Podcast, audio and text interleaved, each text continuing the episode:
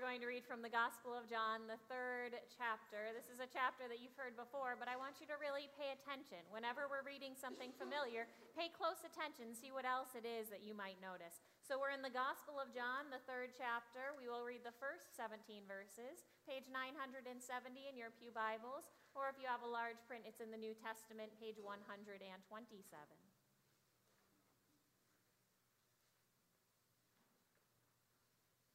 And if you are ready to hear the word of the Lord, will you please say amen? amen? Starting with verse 1. Now there was a Pharisee named Nicodemus, a leader of the Jews, and he came to Jesus by night and said to him, Rabbi, we know that you are a teacher who has come from God, for no one can do these signs that you do apart from the presence of God. And Jesus answered him, Very truly, I tell you, no one can see the kingdom of God without being born from above. Nicodemus said to him, How can anyone be born after having grown old? Can one enter a second time into the mother's womb and be born? And Jesus answered, Very truly, I tell you, no one can enter the kingdom of God without being born of water and spirit. What is born of the flesh is flesh, what is born of the spirit is spirit. Do not be astonished that I said to you, You must be born from above. The wind blows where it chooses, and you hear the sound of it, but you do not know where it comes from or where it goes. So it is with everyone who is born of the Spirit. Nicodemus said to him, How can these things be? And Jesus answered him, Are you a teacher of Israel, and yet you do not understand these things?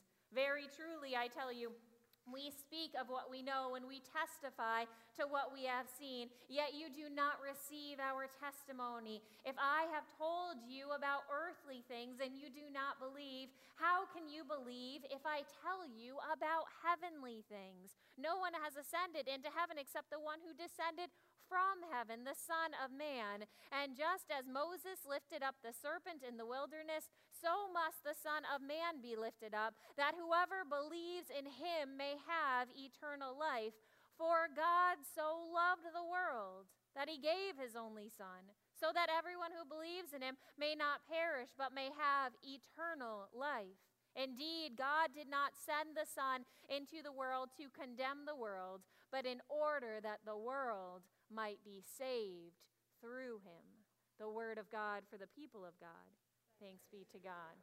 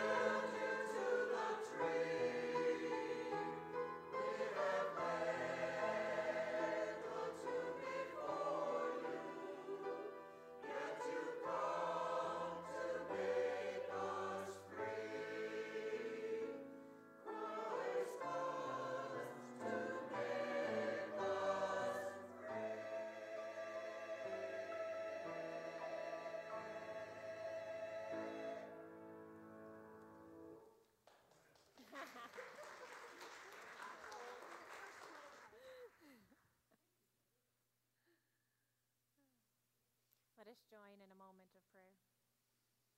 Good and gracious God, we thank you and we praise you for gathering us here. Lord, pour your Holy Spirit upon us. Bless us with your Spirit. Bless us with your power and your truth this morning. Bless the words of our mouths and the thoughts of our minds, so that all that we do and all that we say can be holy and acceptable to you, O Lord, our rock and our Redeemer. Through Christ our Lord, we pray. Amen. So, when my older brother Stephen was younger, he used to question absolutely everything. He is the one who is naturally more intelligent. In case you ever wanted to know, I, out of all my brothers, I'm the book smart one. They all got the natural intelligence. I'm the one who had to really work for things. Uh, but so, my older brother, he was just naturally intelligent. You know, those naturally intelligent people like to ask a whole lot of questions. And so, he would ask a lot of questions. And when it came to his faith, it was no different. He would always have so many questions. And there were many nights when my mom and I stayed up late having, you know, conversations with him as he would be asking us all these questions, and none of our answers, answers fully satisfied his questions to his faith. But he wanted to know some really serious details. And he, he didn't want to know just any details, but he wanted to know the details to the questions that are like the really large theological discussions that theologians have debated over since the time of Jesus. Like, well, how exactly does the Trinity work? So, if we have a Trinity, if there's a Father and a Son and the Holy Spirit, uh, is the Father equal to the Son and the Holy Spirit, or is the Father a little bit higher up there and the Son and Spirit are below? You know, I said not easy questions. He wanted to know all the things, and he'd always want to know, you know, so are we supposed to worship Jesus or are we supposed to worship God through Jesus? He'd be like, because when I read the Bible, it seems to clearly say that we're supposed to worship God and not worship Jesus, yet it seems like everybody worships, worships Jesus. He didn't have very easy questions. And he'd always be like, Well, let, let me understand. Is Jesus the Son of God or is Jesus God? A very now these are not, I see Pierre smiling over there because these are really deep theological discussions and theological questions that pastors have been about and arguing about, that theologians have been arguing about for as long as we know of. And so he would ask all of these questions, and they always led to very interesting conversations. But he had so many questions about every single detail until one night. Until one night when he got into a really bad car accident. He was driving when he shouldn't have been driving, and, and he was in his truck and he crashed into, I don't remember if it was a tree or a telephone pole, but he had a really, really bad accident with his truck, and he crashed and he totaled the truck. And quite honestly, he should not have survived that accident. And yet he walked out of that accident with just some little bumps and bruises and nothing really large. And he looked at the, his truck that no longer looked like a truck wrapped around an inanimate object that he had run into. And he looked at that and then he turned up to God. And then suddenly his questions didn't matter anymore. He had one of those moments where his questions, all those details to all the divinity of Jesus and every single thing that he ever needed to know, all those details to all those questions that he had asked us so many times, didn't really matter anymore. It was like something clicked inside of him when somehow, some way, after stepping out of that truck and looking at the wreckage behind him, something clicked, and suddenly he realized that he didn't need all the answers to all those questions that he thought that he needed. He didn't need to know every single detail of everything. He simply trusted in God. Now, here's what happened this week as I read through John chapter 3 a minimum of five times, if not many more. As I'm reading through John chapter 3, I realized that Nicodemus and my brother actually remind me a lot of each other. Now, the way that Nicodemus and my brother do not remind me of each other, uh, the, they don't remind me of each other in the way like who Nicodemus was. So you have to understand exactly who Nicodemus was because Nicodemus was a Pharisee, and he wasn't just any Pharisee, he was actually a member of a group called the Sanhedrin. Can you say Sanhedrin? Sanhedrin. So he was a member of the group of the Sanhedrin. Now, the Sanhedrin was a council of 21 men, only men, because let's be realistic. So I was a council of 21 men that sat in the cities of Israel, and these were the 20 men of like the top of the top of the Pharisees. And so there was this council that was appointed every year. And so Nicodemus was and not only a Pharisee, but he was also a Sanhedrin. So he was wealthy, he was powerful, and he was also extremely intelligent. Besides the intelligent part, that's not why he reminds me of my brother. But the reason that he reminds me of my brother is because Nicodemus had a lot of questions. He had so many questions and he wanted to know all the details to these questions. Like, you know, he, he went off to see Jesus. And do you realize what time of the day did he go off to see Jesus? Exactly. He went, wow, the choir, choir, they answered before you guys do. That never happens. Uh, he, he went to go see that, to go see Jesus at night. Now, why would you go to see somebody in the middle of the night?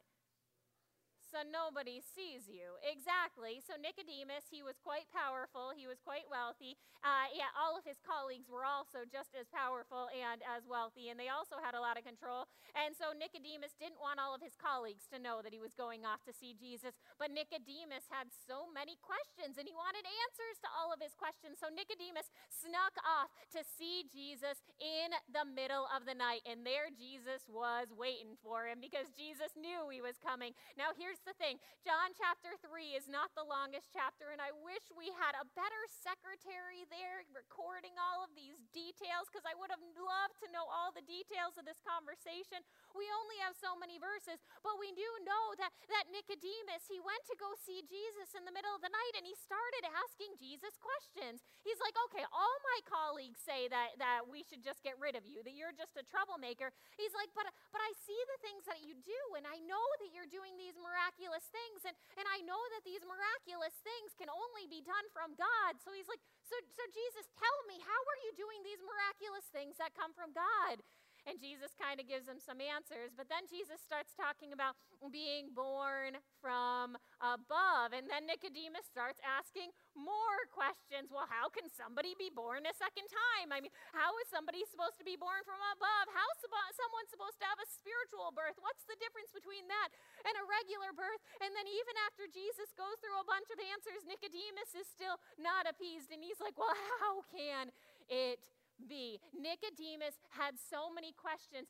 And he wanted to understand the divinity of Jesus, but he just couldn't fully get it until something clicked. Now, we don't have all the answers to this, but something clicked in Nicodemus. How do I know that something clicked with Nicodemus? Because after Jesus died, Joseph of Arimathea, another wealthy man who, who loved and followed Jesus, but he was keeping it a little quiet, he went and took Jesus' body so that he could have it buried, properly buried. And who helped him do that?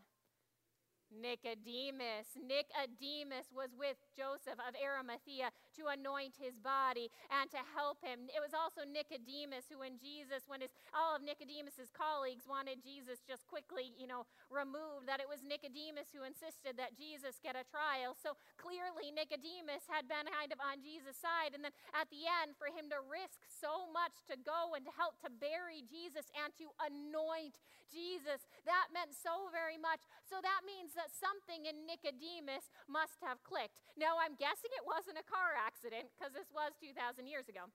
So it probably wasn't a car accident, but maybe it was something else.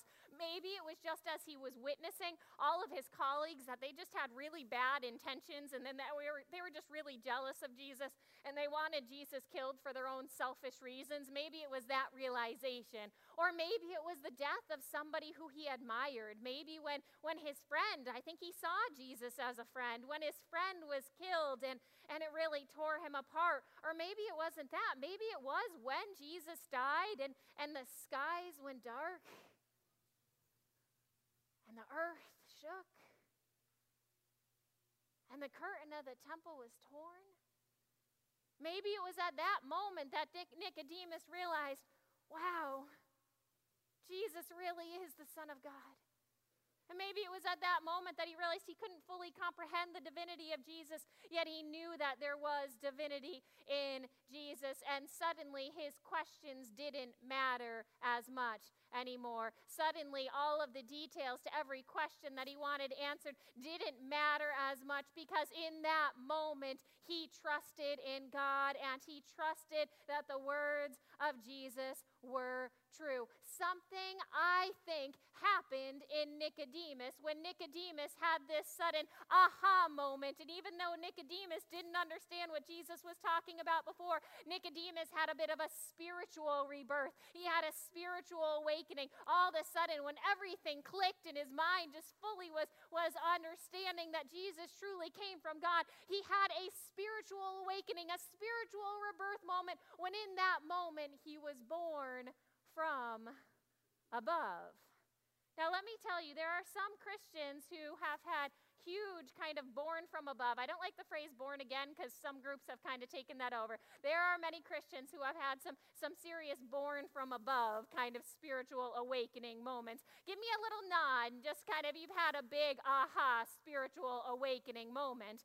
Some of us. But here's the thing there are also others of us, other Christians who are here in these pews every Sunday, other Christians who never ever miss a Sunday in church unless they're completely at a faraway place that they can't get to a church. There are other Christians who go through their lives without ever happening like a huge spiritual awakening, a huge born from above moment. And on Wednesday at Bible study, we, there, we were a super small group at our Wednesday Bible study. Our Monday night was full, but our Wednesday only had five people. So if you're free on Wednesdays at 11, come join us. We have a really good discussion. But there were only five of us at our Wednesday Bible study, and two out of the five of us have had people who are quote unquote born again say that they were not saved, that they were not going to heaven because they never had one of those huge aha spiritual awakening, one of those born again experiences. And the crazy thing is, is that those those aren't the only ones here in this church that I've ever heard say that before. They've had people who are quote unquote born again tell them that they aren't making it to heaven because they have not had a huge awakening moment where they suddenly realize that they were born from above. And that kind of kills me because I realize that not all Christians have the same kind of spiritual awakening moments. Not all of us have these huge, profound, oh my goodness, I, I went from, from sinner to saint in a moment. None of us are really great saints, but you know, no, not everybody has a huge car crash that just awakens them and shakes their life and makes them right with the Lord. Not everybody has this huge moment where the sky turns dark and the earth shakes and they have no choice but to believe that Jesus is the Son of God. Not all of us have those huge awakening moments, do we? Some of us maybe grew up in the church. Some of us, our parents took us to church every single Sunday and we never missed. We learned about God in church. We went to church, kind of fell in love with church loved the people all around us. And, and we went to church on Sunday morning, and then every single Sunday we kept coming. And every single Sunday we never had some huge, profound moment, but every Sunday we sat in church and, and we listened to the sometimes long sermon, and we listened to it, and we had those little tiny, aha, moments. Give me a little nod of the head if you've ever had one of those little tiny in church aha moments. Do you know how many people have told me, you know, that sermon, I felt like you were talking right to me? An aha moment. Or maybe when we listen to the, to the choir or to the praise band and they're singing their hearts at, out, and our hearts just join with them, and we have those like, wow, I feel the presence of God moments. Give me a nod of the head if you've ever had one of those like, wow, I feel the presence of God moment. Now, I'm going to guess, I don't see everybody shaking their head nonstop, but I'm going to guess that all of us have had at least some profound little aha moments. How do I know that? Because you're here. if you're here, you had some kind of aha moment. You had something that got you out of bed and said, hey, you need to go to church.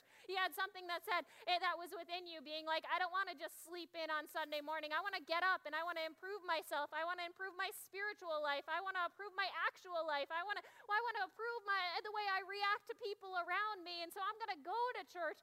And so you all, all of us have had those little tiny spiritual moments, which makes me think that being born from above doesn't look the same in all people. Some people are going on a really wrong path and they get into a car crash and that puts them right back on the right direction. Other people have these little tiny moments when they're sitting in church and they get those little tingles, those little goosebumps. You know what I'm talking about? We all have those different moments. Is any one of us, no matter what kind of little or large aha spiritual awakening moment that we've had, is any one of us less born from above than the other? No. Okay, I want to, it's a little moment of honesty as we wrap this up. I want you to tell me has anybody here ever been told that they're not going to heaven because they never had one of those big moments? See, look at this, guys. Look. Amazing. Now I'm going to ask you guys a question, especially those of you that raised, that, that raised your hands. Let's read this verse. For God so loved the world that he gave his only Son, so that everyone who believes in him may not perish, but may have eternal life. Give me an amen if you believe in Jesus. Okay, so friends, the next time somebody looks at you and says, Well, you didn't have one of those moments you're born from again, you're going to point them to this verse and you're going to say, I believe in Jesus. How can you say that? How can you say that? Because all of us, we all have different spiritual awakening moments, but they are all just as powerful. And whenever we start to get judgmental, because let's be honest, we're human too, and we get a little judgmental sometimes. Whenever we get a little judgmental about something, let's think about this verse. In this last verse, I love this verse too.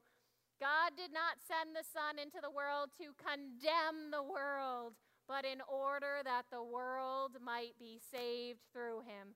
So the next time we find ourselves being a little judgmental, so remember that D- Jesus didn't come just to save us, but to save the world. And friends, may we all have a spiritual awakening this morning. May something wake up in us. May we have some sort of spiritual awakening, something that tells us that God loves us, that God redeems us, and that God is with us. And everything else everybody else says doesn't really matter. Let's join in a moment of prayer.